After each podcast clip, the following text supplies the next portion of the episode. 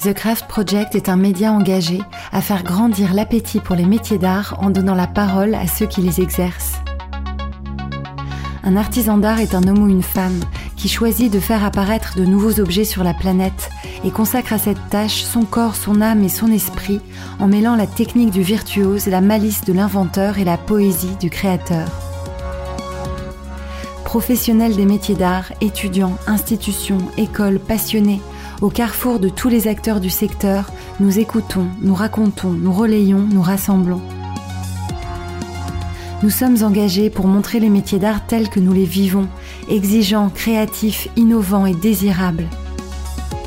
Nous sommes engagés pour contribuer à ce que les métiers d'art soient plus souvent choisis, plus souvent transmis et plus souvent achetés.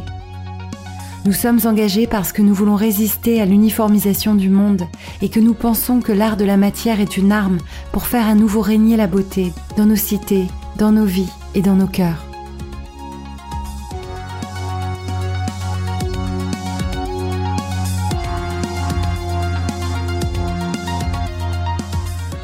Je suis Raphaël Lebeau et aujourd'hui je vous propose un épisode spécial Mon métier demain.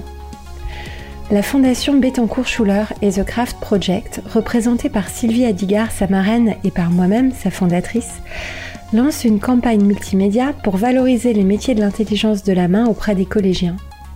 Cet engagement commun a pour objet de susciter des vocations, attirer des profils motivés vers les formations aux métiers de l'artisanat d'art et faire connaître ces métiers d'excellence auprès de leurs parents.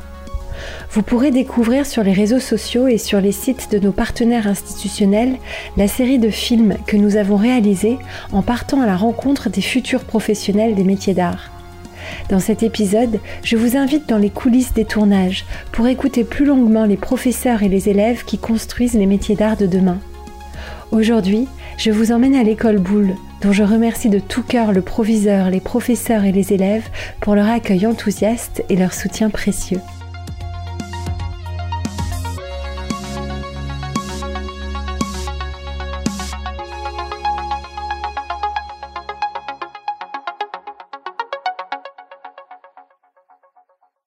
Alors, euh, Guillaume Estrade, ciseleur. La boule, c'est l'enseignement de la ciselure avant tout, et puis euh, la transmission de savoir-faire, euh, du comportement en atelier, la connaissance des styles, l'histoire de la ciselure à travers les siècles.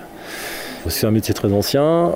Et puis surtout le replacer dans l'univers contemporain, voir un peu les évolutions, c'est-à-dire qu'est-ce que devient la ciselure, qu'est-ce qu'on veut en faire, qui ça intéresse.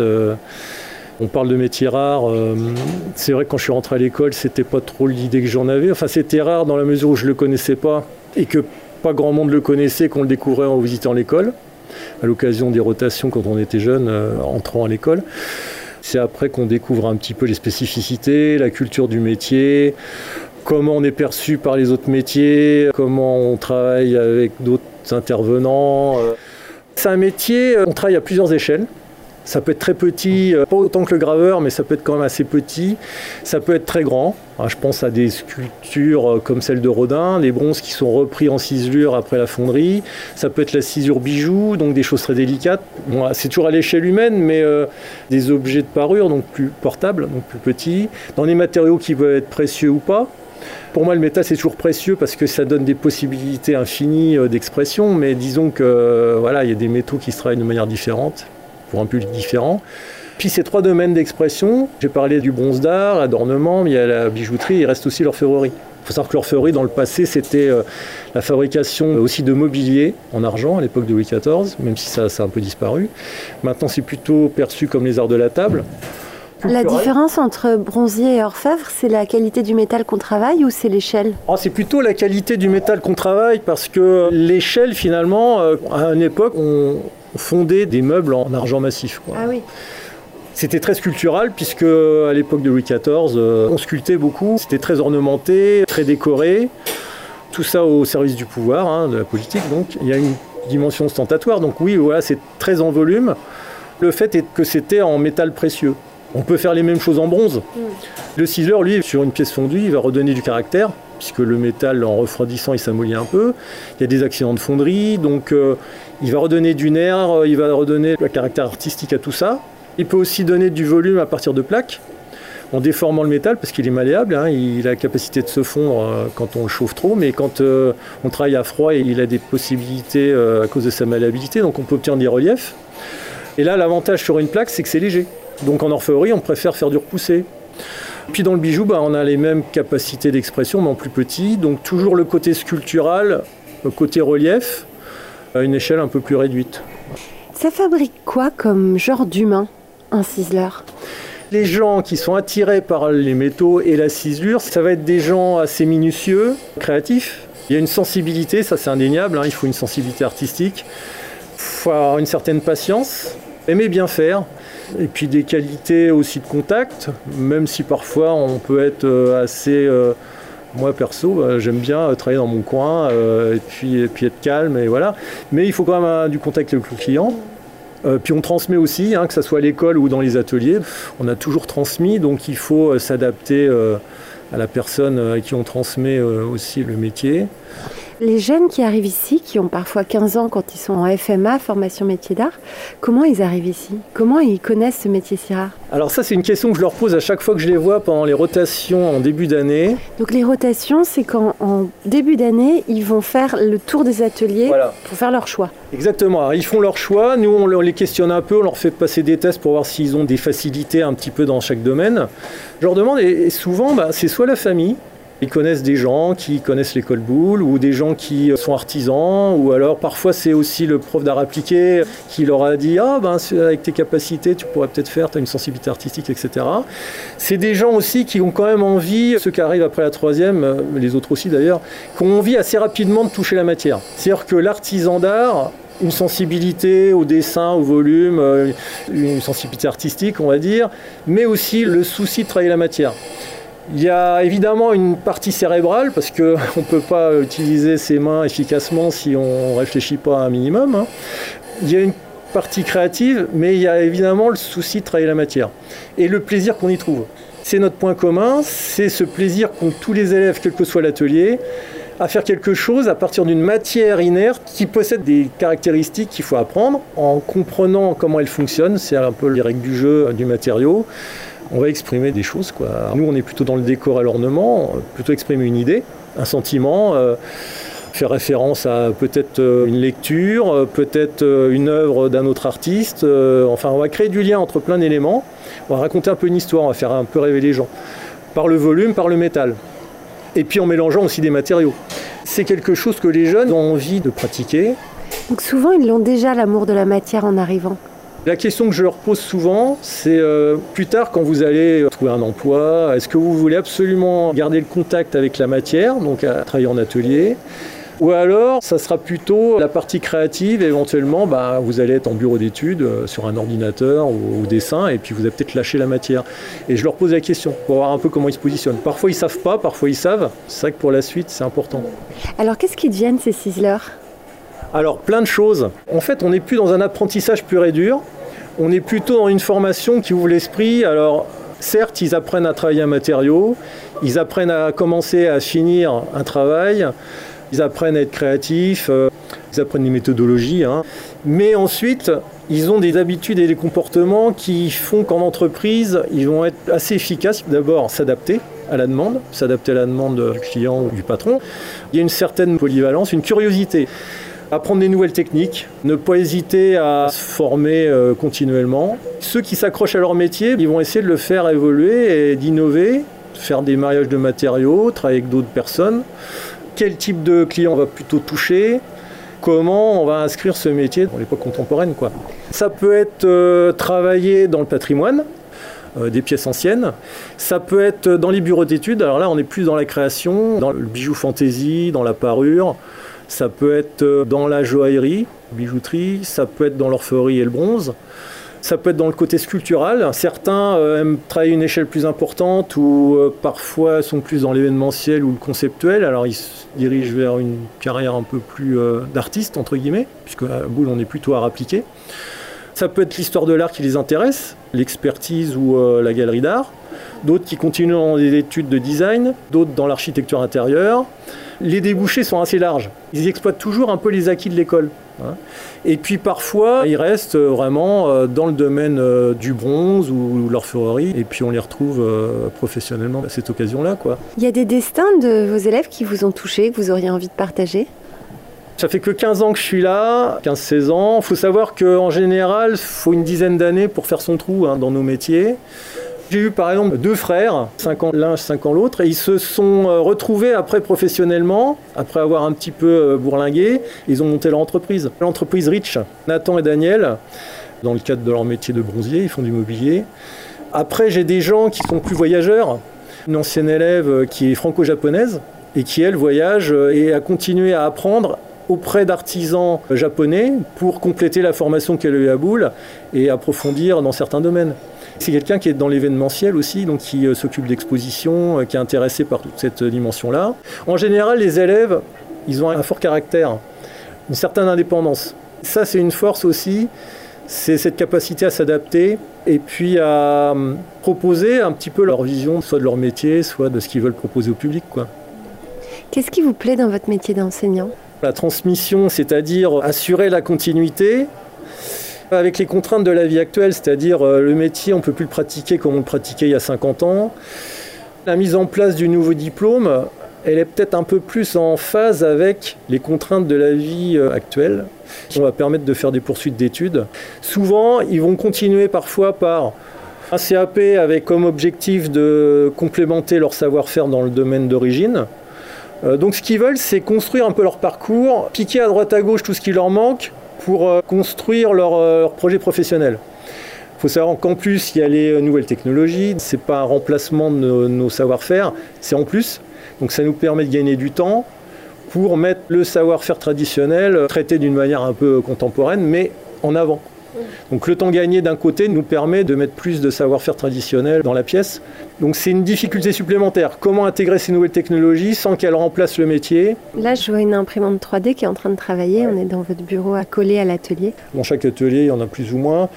Alors il y a différentes manières de s'en servir. Ça peut être pour de la maquette, ça peut être pédagogiquement, bah voilà, je, je scanne un modelage, je le fais à plus petite échelle, ensuite les élèves l'ont comme modèle. Ça peut être euh, pour faire de la fonderie. À partir d'un fichier numérique euh, entièrement conçu sur ordinateur, bah, on va euh, faire une pièce de fonte qu'on va reprendre en ciselure. Il y a plein de méthodes pour se servir de ces outils-là.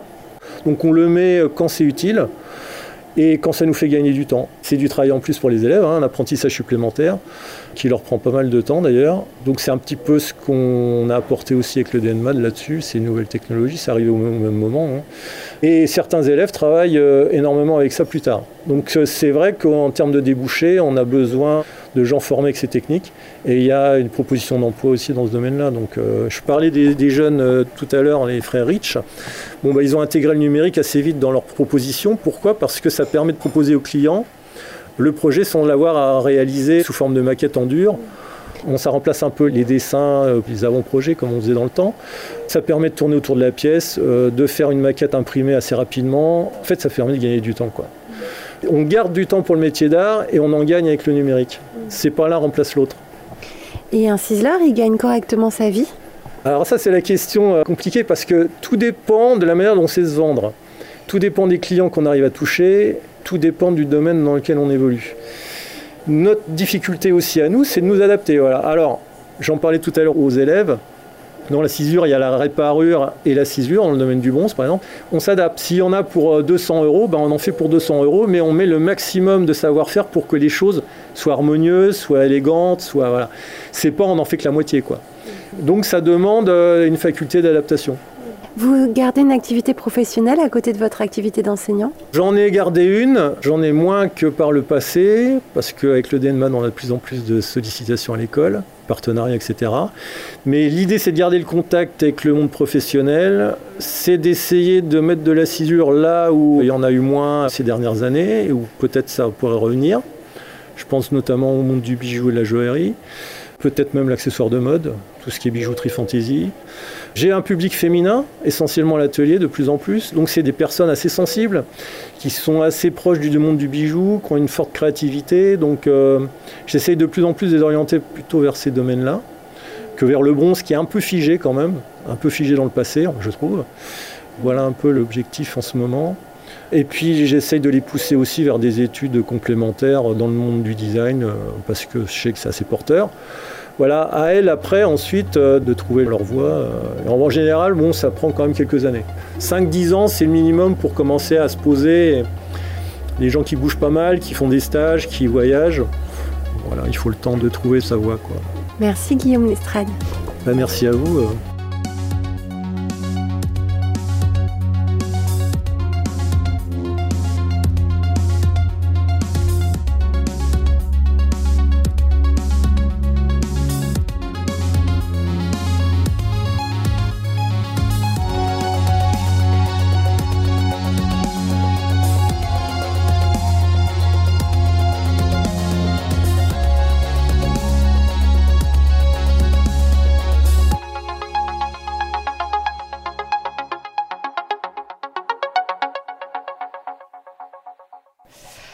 Alexandra Dean, qui est étudiante en dernière année de DNMAT de Cislure.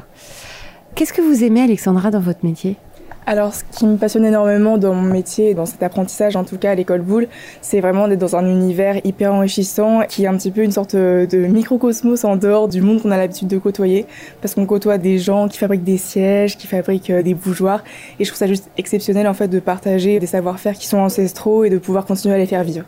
Comment vous avez découvert ce métier de ciseleuse Alors la ciselure, ça m'est venu un petit peu par hasard en visitant des musées. Donc euh, j'ai toujours eu une certaine euh, certaine appétence pour les arts graphiques, euh, les beaux-arts. Et donc, je me balade souvent dans des musées et j'ai souvenir, en fait, d'une visite au Quai Branly qui m'a énormément marqué. J'avais vu justement des pièces euh, issues, je crois, de la Chine ancienne qui étaient ciselées. Et c'est une technique qui m'avait beaucoup intriguée et que j'ai un peu creusé. Je suis tombée sur les formations de l'école Boulle. Qu'est-ce que vous saviez déjà faire avant d'arriver dans votre formation euh, de ciselure? Alors, en rapport avec le métal, strictement rien du tout. Je ne connaissais pas du tout les notions liées aux matériaux. C'est vraiment quelque chose que j'ai appris au sein de l'école Boulle. En revanche, je dessinais énormément. C'est quelque chose qui est assez indispensable pour nos formations, de toucher euh, à différents médiums pour vraiment s'approprier des techniques. Je savais dessiner, euh, que ce soit sur papier ou numériquement, donc sur tablette. Je touchais un petit peu aussi à du modelage pour avoir les notions du volume, c'est assez important. Tout le reste, j'ai vraiment euh, acquis tous les savoir-faire liés au métal, à la mise en forme, à la cisure finalement en atelier. Et dans les savoir-faire qui sont pas techniques, qu'est-ce que vous avez appris dans la vie? Alors dans la vie, on apprend énormément parce qu'on est confronté euh, aux réalités du métier assez rapidement. On a de nombreuses périodes de stage pendant la formation du DENMAT qui sont extrêmement enrichissantes. Donc c'est des stages qu'on réalise vraiment où on souhaite euh, dans les formations qui nous intéresseraient éventuellement euh, après. Pour ma part, je les ai réalisées en bijouterie joaillerie et donc on est confronté aux réalités liées à l'entreprise, à comment gérer son atelier en indépendant ou en collectivité, ça dépend. On a aussi également des intervenants qui viennent nous, parler de leur métier, ce qui est très intéressant. Même nos professeurs qui de manière générale sont des professionnels et qui peuvent nous dire euh, quelles sont les vérités qui se cachent derrière les métiers d'art. C'est difficile comme métier? Ça dépend de comment on se positionne euh, à ce niveau-là. Alors en termes d'apprentissage, il faut être patient et avoir la passion de son métier, de prendre le temps d'acquérir les gestes euh, convenablement. C'est indispensable.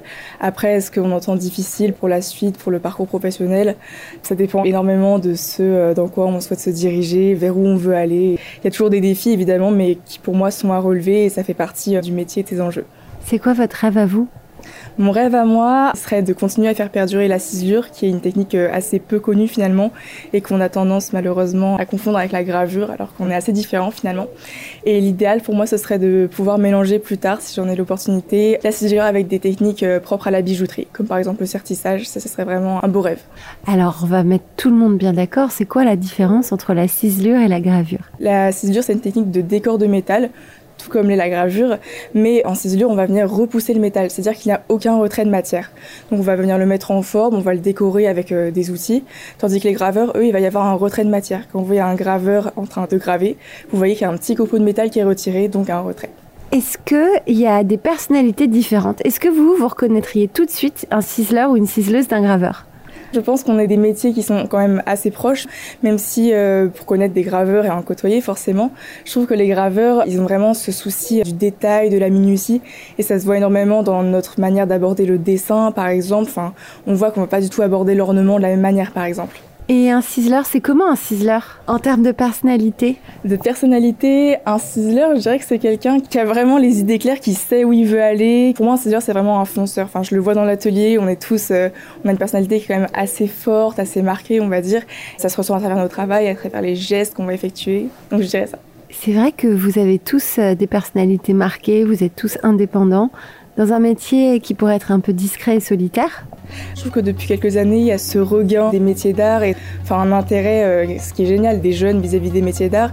Rien que le fait de vouloir se diriger vers ces métiers, moi, c'est une force de caractère qui se ressent dans la personnalité de chacun. Merci Alexandra. Merci beaucoup.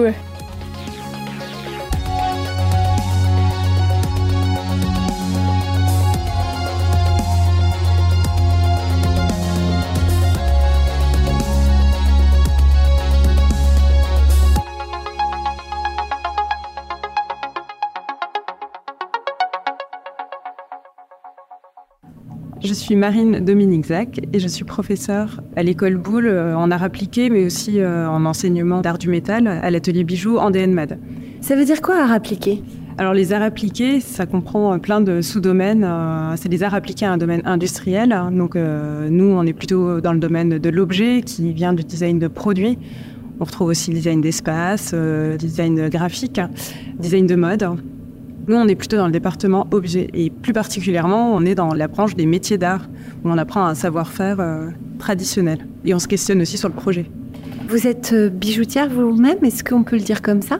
Oui, moi je suis bijoutière euh, de formation et je pratique à côté de l'enseignement. J'ai mon atelier à côté et je partage mon temps de travail entre l'enseignement et mes pièces, mes séries de pièces.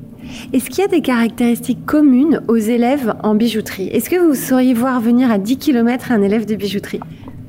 Oui, ils sont minutieux, ils ont une appétence pour le brillant, pour les métaux, pour les minéraux, pour les motifs, pour les couleurs. Euh, ils ont une envie de travailler de manière minutieuse. Globalement, c'est ça. Je pense que la minutie, c'est ce qui va les caractériser, qu'on retrouve aussi, par exemple, dans du graphisme, quand ils dessinent. Ils sont comment quand ils arrivent à 15 ans ou 16 ans? Alors nous, on les accueille plutôt à 18 ans en DNMAD. Donc ils ont déjà soit un bac général, soit un bac à appliqué, soit ils ont fait une formation de brevet des métiers d'art. Donc ils ont un petit bagage, un bon bagage, même en technique euh, de bijouterie. Ils ont besoin d'avoir euh, une image un peu plus claire euh, du bijou qu'ils ont envie de faire. Ils ont des images un peu enfin, préconçues de ce qu'est le bijou et en même temps une curiosité de par leur parcours respectif. Ce qui est intéressant en DNMAT, c'est qu'ils viennent de plein de milieux différents et il y a une belle cohésion d'inspiration et d'équipe euh, qui se forme à l'atelier. Et qu'est-ce qu'ils deviennent après? Nos étudiants en DNMAD souvent profitent euh, d'une année permise par l'école euh, qui leur donne l'accès à des stages. Donc ils vont souvent faire des stages assez longs dans des grandes maisons ou chez des bijoutiers indépendants, chez des créateurs indépendants. Et ça peut être aussi lié à la mode enfin, ou à des domaines connexes aux bijoux qui peuvent déboucher sur des embauches ou euh, ils travaillent à leur compte, ils montent leur atelier. Euh, c'est assez varié. Ça dépend aussi de leur projet de fin d'études qui va orienter la projection professionnelle. Et on peut dire une chose, c'est que quand on sort avec un diplôme de bijouterie en poche, on n'a aucun problème pour trouver du boulot. On n'a pas de problème. Euh, je lui fais déjà de sortir euh, de notre école. C'est une belle euh, ouverture vers le monde professionnel et j'espère qu'ils ont toutes les compétences pour plaire à des futurs employeurs ou mener leur propre projet professionnel en indépendant et travailler éventuellement en freelance ou développer leur propre gamme de produits. Je dis ça aussi parce qu'il y a une grande tension sur ces métiers, dans les maisons de luxe particulièrement. Oui, en ce moment, il n'y a pas de problème. On embauche euh, vraiment de façon assez facile. Alors, ça dépend après des postes qu'ils visent. S'ils veulent aller en studio de création ou dans la partie plus design, c'est peut-être euh, un peu plus difficile d'accès. Mais en tout cas, euh, avec leurs compétences techniques, ils ont un accès assez privilégié dans les entreprises. Et puis, petit à petit, ils peuvent évoluer après en interne. On gagne bien sa vie tout dépend de la voie qu'ils vont choisir. S'ils décident d'aller travailler euh, en entreprise, euh, oui, ils vont avoir un salaire correct. S'ils décident de travailler en indépendant, il y a toujours le risque de ne pas connaître euh, les ventes. C'est un, challenge hein, de monter sa propre entreprise. Donc tout dépend de l'orientation que prendra leur projet professionnel. Mais s'ils vont travailler en entreprise, il n'y a pas de difficulté, en tout cas financière. Qu'est-ce qu'on apprend à faire chez vous? Ils arrivent avec certaines compétences et ils repartent avec d'autres. Quelles sont les principales? Alors ils arrivent avec euh, déjà une grande curiosité qui est la compétence euh, principale qu'on leur demande d'avoir, enfin la curiosité euh, d'un point de vue culturel, théorique et en même temps pratique, technique. Ils ont pour certains un bagage déjà préalable, soit en art appliqué, soit en bijouterie. À l'atelier bijouterie, ils vont apprendre des techniques euh, de travail du métal, de la cire, et on ouvre petit à petit vers d'autres matériaux, d'autres procédés de mise en œuvre, y compris des outils de prototypage rapide. Donc euh, au fur et à mesure, ils vont augmenter leur bagage et ouvrir de manière à pouvoir répondre à un maximum de demandes. L'idée, c'est qu'ils soient à la fois très bons euh, techniquement, agile aussi, qui sache euh, vers quel procédé ou quelle technique ou quel outillage aller, quels matériaux utiliser, euh, savoir euh, concevoir, savoir dessiner, savoir communiquer. Enfin, le dessin, c'est un outil de travail essentiel qu'on leur apprend aussi qui est du dessin d'intention, de communication, mais aussi du dessin technique pour travailler avec d'autres sous-traitants ou d'autres partenaires, etc. Et surtout une, faculté à savoir les utiliser au bon moment pour euh, répondre aux demandes euh, soit des clients, soit des employeurs. Le dessin à la main est très important chez vous et vous faites partie des écoles qui tient beaucoup à l'enseigner de façon euh, académique, on peut dire ça? Oui, de façon académique, exactement, de manière à savoir correctement comprendre et retranscrire les volumes dans l'espace. C'est très important pour pouvoir communiquer clairement sur un projet ou une idée. En revanche, euh, on leur permet aussi une ouverture plastique de manière à s'approprier les techniques et à les rendre singulières et à créer leur propre style de communication. Qu'est-ce que vous aimez dans votre métier d'enseignante? Moi, ce que j'aime, c'est le partage. Les étudiants sont majeurs, ils ont leur propre univers, ils ont déjà leur propre euh, technique. On est vraiment dans un échange. Il n'y a plus à ce niveau la position d'apprenant et de sachant. C'est du donnant-donnant et c'est ça que j'aime beaucoup. Enfin, il y a une fraîcheur de la part des étudiants et ça se ressent, il y a une, une symbiose dans l'atelier. Qu'est-ce que vous diriez à un jeune qui hésite à s'orienter vers ces métiers? Que c'est un magnifique métier qui semble être euh, très petit et discret, mais qui peut prendre beaucoup de place, beaucoup d'ampleur, qui permet de s'exprimer euh, grandement, autant plastiquement que techniquement, et que les débouchés sont beaucoup plus nombreux que ce qu'on pourrait imaginer. Pas que euh, travailler dans la haute joaillerie, il y a plein de sous-domaines connexes dans lesquels le, bijou ou l'objet portable par le corps peut avoir aussi une vraie utilité. C'est eux qui vont perdurer les savoir-faire et multiplier les domaines d'application du bijou par leur curiosité. C'est un beau médium. Merci beaucoup.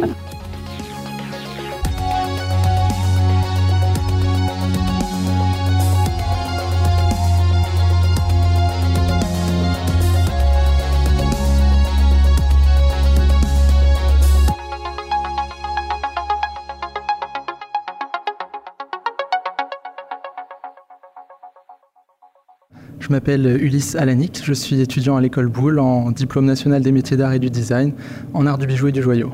Qu'est-ce que vous saviez déjà faire quand vous êtes arrivé dans cette formation? Dans le domaine des métiers d'art en bijouterie, j'avais déjà expérimenté le travail donc du métal en autodidacte à partir d'un premier stage que j'avais eu la chance de faire euh, deux ans et demi auparavant avant de rentrer en Denmad à l'école. Et donc euh, j'ai investi petit à petit dans du premier matériel et des premiers outils pour euh, expérimenter moi-même de mon côté ce travail-là. À quel âge vous avez commencé à vous passionner pour la bijouterie Aux alentours de 16 ans. Qu'est-ce que vous avez appris à l'école Boulle au-delà de la technique Au-delà de la technique, euh, il y a tout l'aspect design qui est associé au métier d'art, qui nous ont été enseignés donc par nos professeurs de design et bijouterie. C'est aussi euh, savoir faire euh, son réseau, aller chercher ses contacts et puis trouver des partenaires potentiels ou des personnes qui pourraient nous apporter plein de ressources dans des domaines connexes aux bijoux. Est-ce qu'il y a des qualités des bijoutiers qui se retrouvent d'une personne à l'autre? Est-ce qu'on pourrait reconnaître un bijoutier euh, à 10 km Peut-être, après je pense que c'est propre à plusieurs disciplines. C'est un certain nombre de qualités qui sont similaires. La patience, la curiosité, la méticulosité, la précision, c'est des choses qui font écho au métier. Qu'est-ce que vous aimez dans votre quotidien d'étudiant ici euh, en bijouterie? Qu'est-ce que vous préférez? Ce que je préfère, ce sont les heures d'atelier. Pour euh, pouvoir être euh, avec un groupe d'étudiants et donc travailler tous ensemble pour ce même métier et travailler chacun sur notre établi, entendre les bruits de l'atelier, supervisé aussi par nos professeurs et par les étudiants qui sont autour de nous parce que tout le monde s'entraide, on s'apporte chacun des connaissances. C'est quoi votre rêve? J'aimerais beaucoup un jour fonder mon entreprise et pouvoir développer à la fois le design de mes bijoux et la fabrication. Alors euh, sûrement plutôt en équipe, pouvoir vraiment développer ma collection de bijoux avec un atelier personnel, pouvoir gérer les choses euh, à ma manière sûrement, mais ça ce serait dans très longtemps après avoir euh, travaillé avant dans d'autres maisons. Vous aimez dessiner? Oui, j'aime beaucoup dessiner. Quand je suis en vacances, quand je sors de chez moi, que je n'ai pas l'occasion de retourner à l'établi, la fabrication de bijoux, au-delà le travail du métal, ça me manque tellement que je passe toutes les périodes hors atelier, c'est ça, à dessiner des bijoux et des objets en métal que je pourrais euh, créer derrière. C'est surtout sur ces périodes-là que je vais dessiner vraiment beaucoup dans le bijou, mais toujours en petitesse. Quel matériel euh, vous utilisez pour dessiner? J'ai toujours mon critérium en 0,3 et puis euh, des pointes fines, euh, des feutres fins noirs. Au niveau de la couleur, je teste plusieurs choses, mais j'aime bien des fois quand j'ai le temps faire de la gouache et puis sinon de l'aquarelle, du feutre, en fonction du rendu que je souhaite avoir. Vous avez appris ici à dessiner? On n'a pas vraiment de cours théoriques sur le dessin, dans cette formation-là en tout cas. C'est une pratique qui est enrichie par notre formation et par les conseils de nos professeurs qui nous invitent toujours à, développer notre propre style. C'est plutôt antérieur dans ma formation, notamment en design à appliqué euh, dans ma période lycée. Qu'est-ce que vous pourriez dire à un jeune de 14 ans qui se demande si c'est sa place, la formation au métier d'art? Je pourrais l'inviter à faire un stage ou alors à rencontrer des personnes qui pratiquent ce métier-là pour pouvoir leur en parler plus en détail et voir si les motivations du jeune correspondent avec les attentes du métier. C'est quoi les attentes du métier, par exemple, pour le métier de bijoutier? Des qualités qui sont assez primordiales, effectivement, comme la patience, euh, la précision, la curiosité. Et puis aussi, on parle beaucoup de savoir-être, de savoir travailler en équipe, en groupe, euh, savoir communiquer, savoir euh, être communicant, faire face à différents problèmes. Qu'est-ce qui est difficile dans cette formation? Au début, en tout cas, des fois de se remettre en question ou euh, d'un point de vue technique de devoir recommencer. L'acceptation de lâcher un élément sur lequel on a passé plusieurs heures pour recommencer parce qu'on est parti sur de mauvaises bases ou une fois qu'on a réussi à dépasser ce constat-là, c'est plus facile. Mais au début, je me souviens que c'est quelque chose qui a été euh, assez difficile à accepter, le fait de devoir recommencer. Et en même temps, maintenant, euh, je me prends toujours à refaire systématiquement si je suis pas satisfait pour essayer d'avoir le résultat le plus parfait possible. C'est difficile physiquement comme métier? Je ne considère pas ce métier euh, difficile physiquement. Ça dépend des personnes, mais c'est vrai qu'on reste assez statique finalement. On reste à l'établi dans une certaine position. Alors, il euh, faut avoir le matériel adapté. Ici, on, a un matériel qui est assez correct, donc on, se fait pas mal au dos, ou, etc. Difficile physiquement, non, pas pour moi en tout cas. Le métier que j'apprends, c'est vraiment quelque chose qui me fascine et qui me prend tout mon temps et mon argent. C'est ça qui est chouette aussi dans ce métier, c'est que c'est un apprentissage permanent et j'aime bien euh, bah, cette idée-là. Je ne sais pas si je suis un fou euh, du métier, mais c'est vrai que ça prend beaucoup de temps et ça occupe une grande place dans mon esprit. Comment vous faites pour les sous, pour acheter le matériel? Je pense que c'est comme euh, n'importe quelle gestion de budget. Si on a la chance de pouvoir se le permettre, on arrive à, à mettre de l'argent de côté pour telle ou telle chose. Et de mon côté, c'est pour l'achat de matériel. J'ai un établi dans mon petit appartement sous les toits de Paris qui prend beaucoup de place, mais c'était une priorité quand je suis arrivé dans cet appartement et à l'école. J'ai fabriqué mon établi avant d'entrer à l'école quand j'ai su que j'étais admis. Je l'ai acheminé à Paris pour le mettre euh, dans ma chambre. Et donc après vos journées à l'école, vous êtes quand même ici de 8h à 18h tous les jours.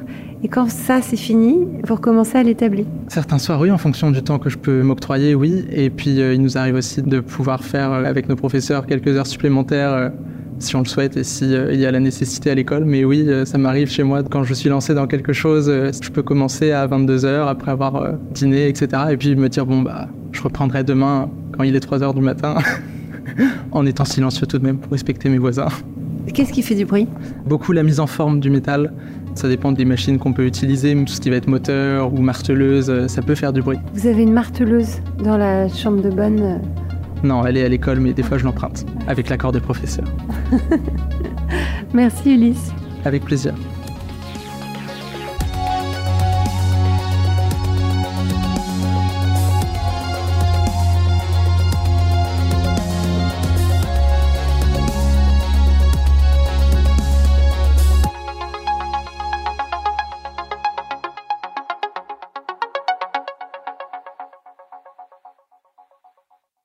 Eh bien, je m'appelle Christophe Désiré et je suis professeur de monture en bronze à l'école Boulle, après avoir fait toutes mes études à l'école Boulle.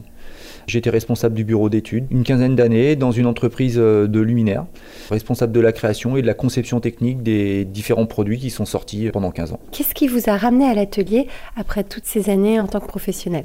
Alors ça, c'est une longue histoire. C'est le fait d'avoir croisé un camarade de classe qui lui était devenu enseignant aussi dans le même atelier. Le fait que mon enseignant partait à la retraite le fait d'avoir eu le sentiment aussi à ce moment-là d'avoir fait un peu le tour du poste que j'occupais euh, chez ce fabricant de luminaires. Voilà, cette conjonction d'événements euh, qui ont fait que je me suis posé la question euh, et je me suis dit au final que j'avais tellement appris dans cette école que c'était presque un peu normal que j'y retourne pour moi aussi transmettre. Qu'est-ce que vous aimez dans l'enseignement? C'est un peu particulier parce que ma réponse, elle va pas être très très claire. J'étais pas prédestiné à cela au départ. Je m'étais absolument pas positionné ni même projeté dans l'enseignement. Et d'ailleurs, il a fallu que je m'adapte. N'ayant pas fait des études pour être enseignant, il a fallu que je revoie ma position de professionnel antérieur au fait d'enseigner quand on s'adresse à des jeunes comme ça qui découvrent le métier, eh bien forcément, on est obligé de répéter, de reformuler. Et donc ça m'a hum, appris une certaine patience qui n'était pas innée chez moi.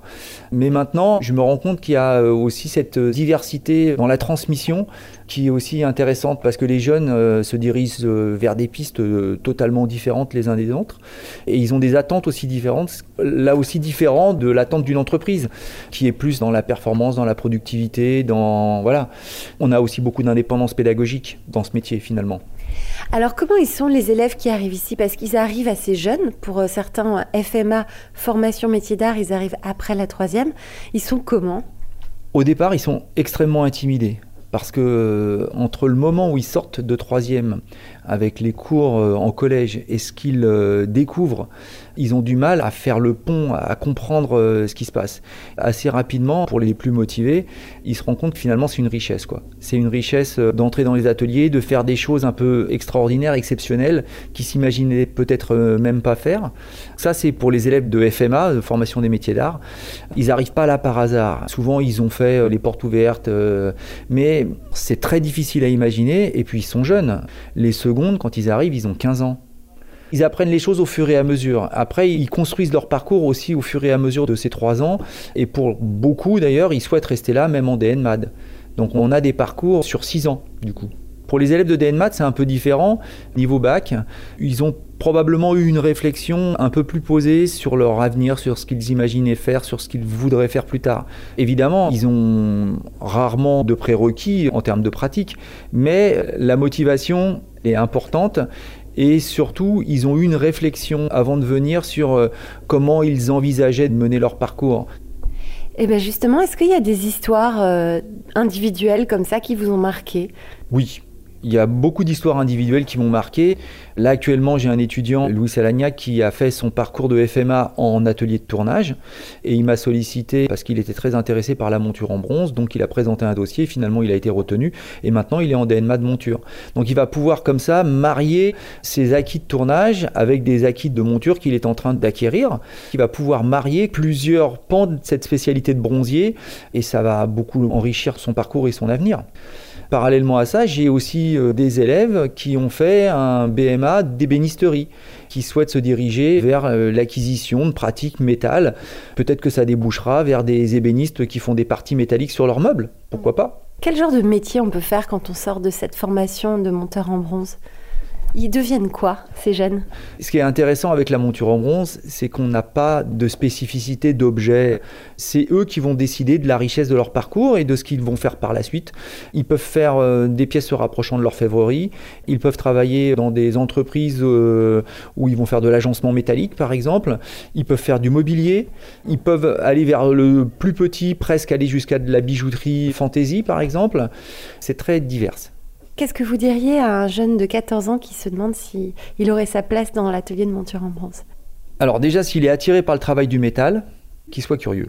Il faut être curieux, il ne faut pas hésiter à oser. La curiosité, pour moi, c'est la base de la culture. Il faut pousser les portes. Et puis, s'il peut venir aux portes ouvertes euh, pour découvrir ce métier qui n'a pas un aura particulier, c'est un métier, à mon avis, qui est plein de richesses, caché sous un nom qui fait comme ça un peu obsolète. Merci beaucoup Christophe Désiré. Merci.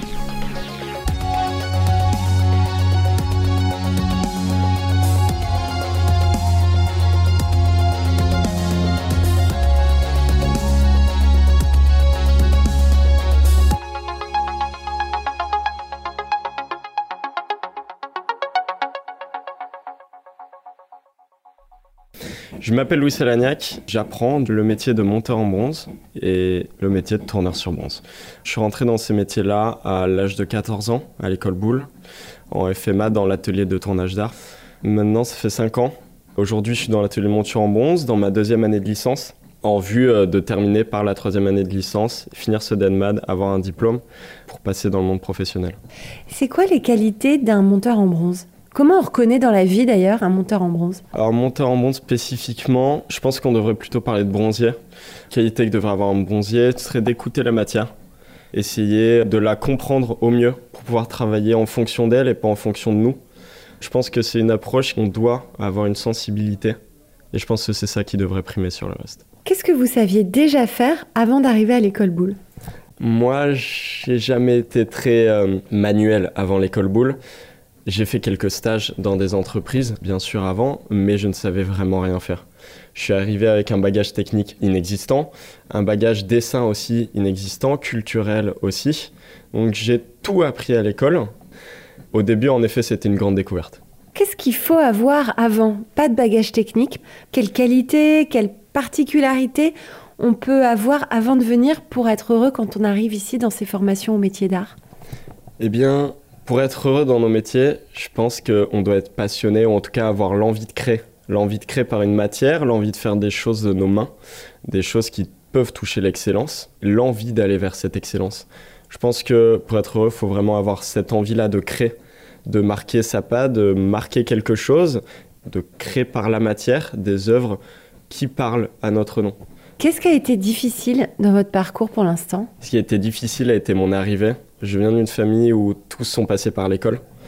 Et ce qui a été difficile, c'est les attentes des autres. Moi, je suis venu donc euh, sans bagage technique, sans rien. Ce qui a été compliqué, c'est les attentes peut-être trop élevées de certains, que ce soit professeurs ou étudiants. Donc on en attendait beaucoup, ce que j'étais incapable de rendre au moment présent. J'ai dû travailler beaucoup. Aujourd'hui, maintenant, tout va bien. Et c'est plus une force qu'autre chose. Et donc, c'est possible d'apprendre à dessiner même quand on ne sait pas encore à 14 ans?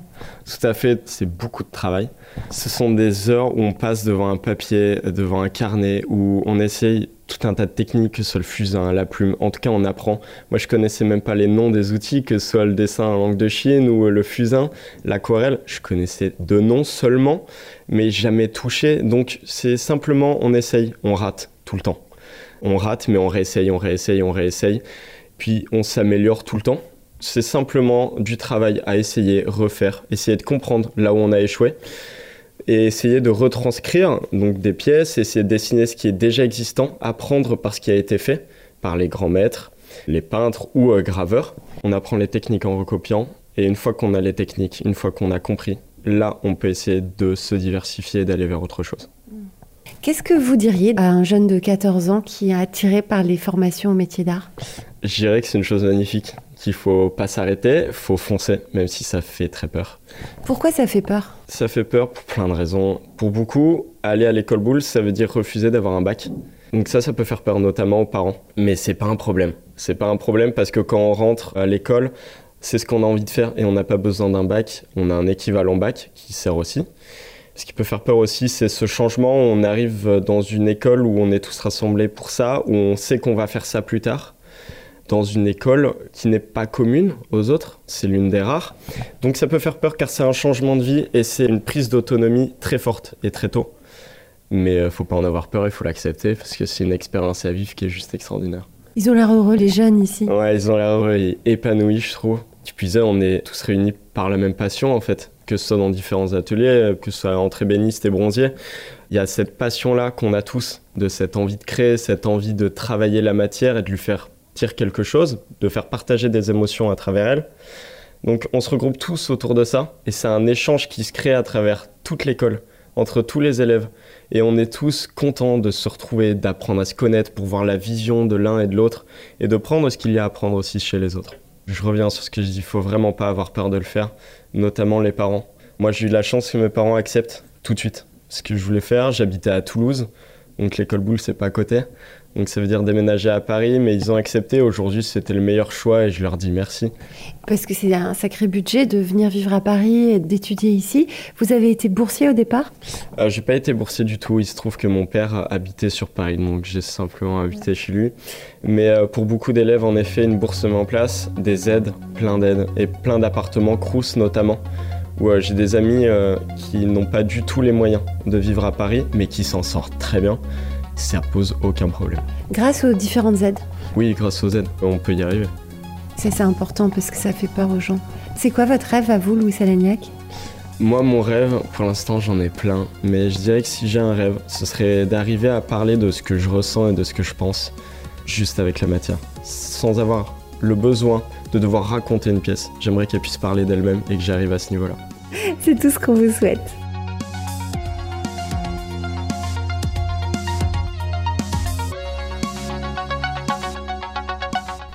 Cet épisode du Craft Project a été produit par Métier Rare. Métier Rare est un studio de craft thinking qui met l'intelligence des métiers d'art au service des maisons d'excellence. Il a été réalisé par Philippe Calvérac. La musique a été composée par Velvet Stairs.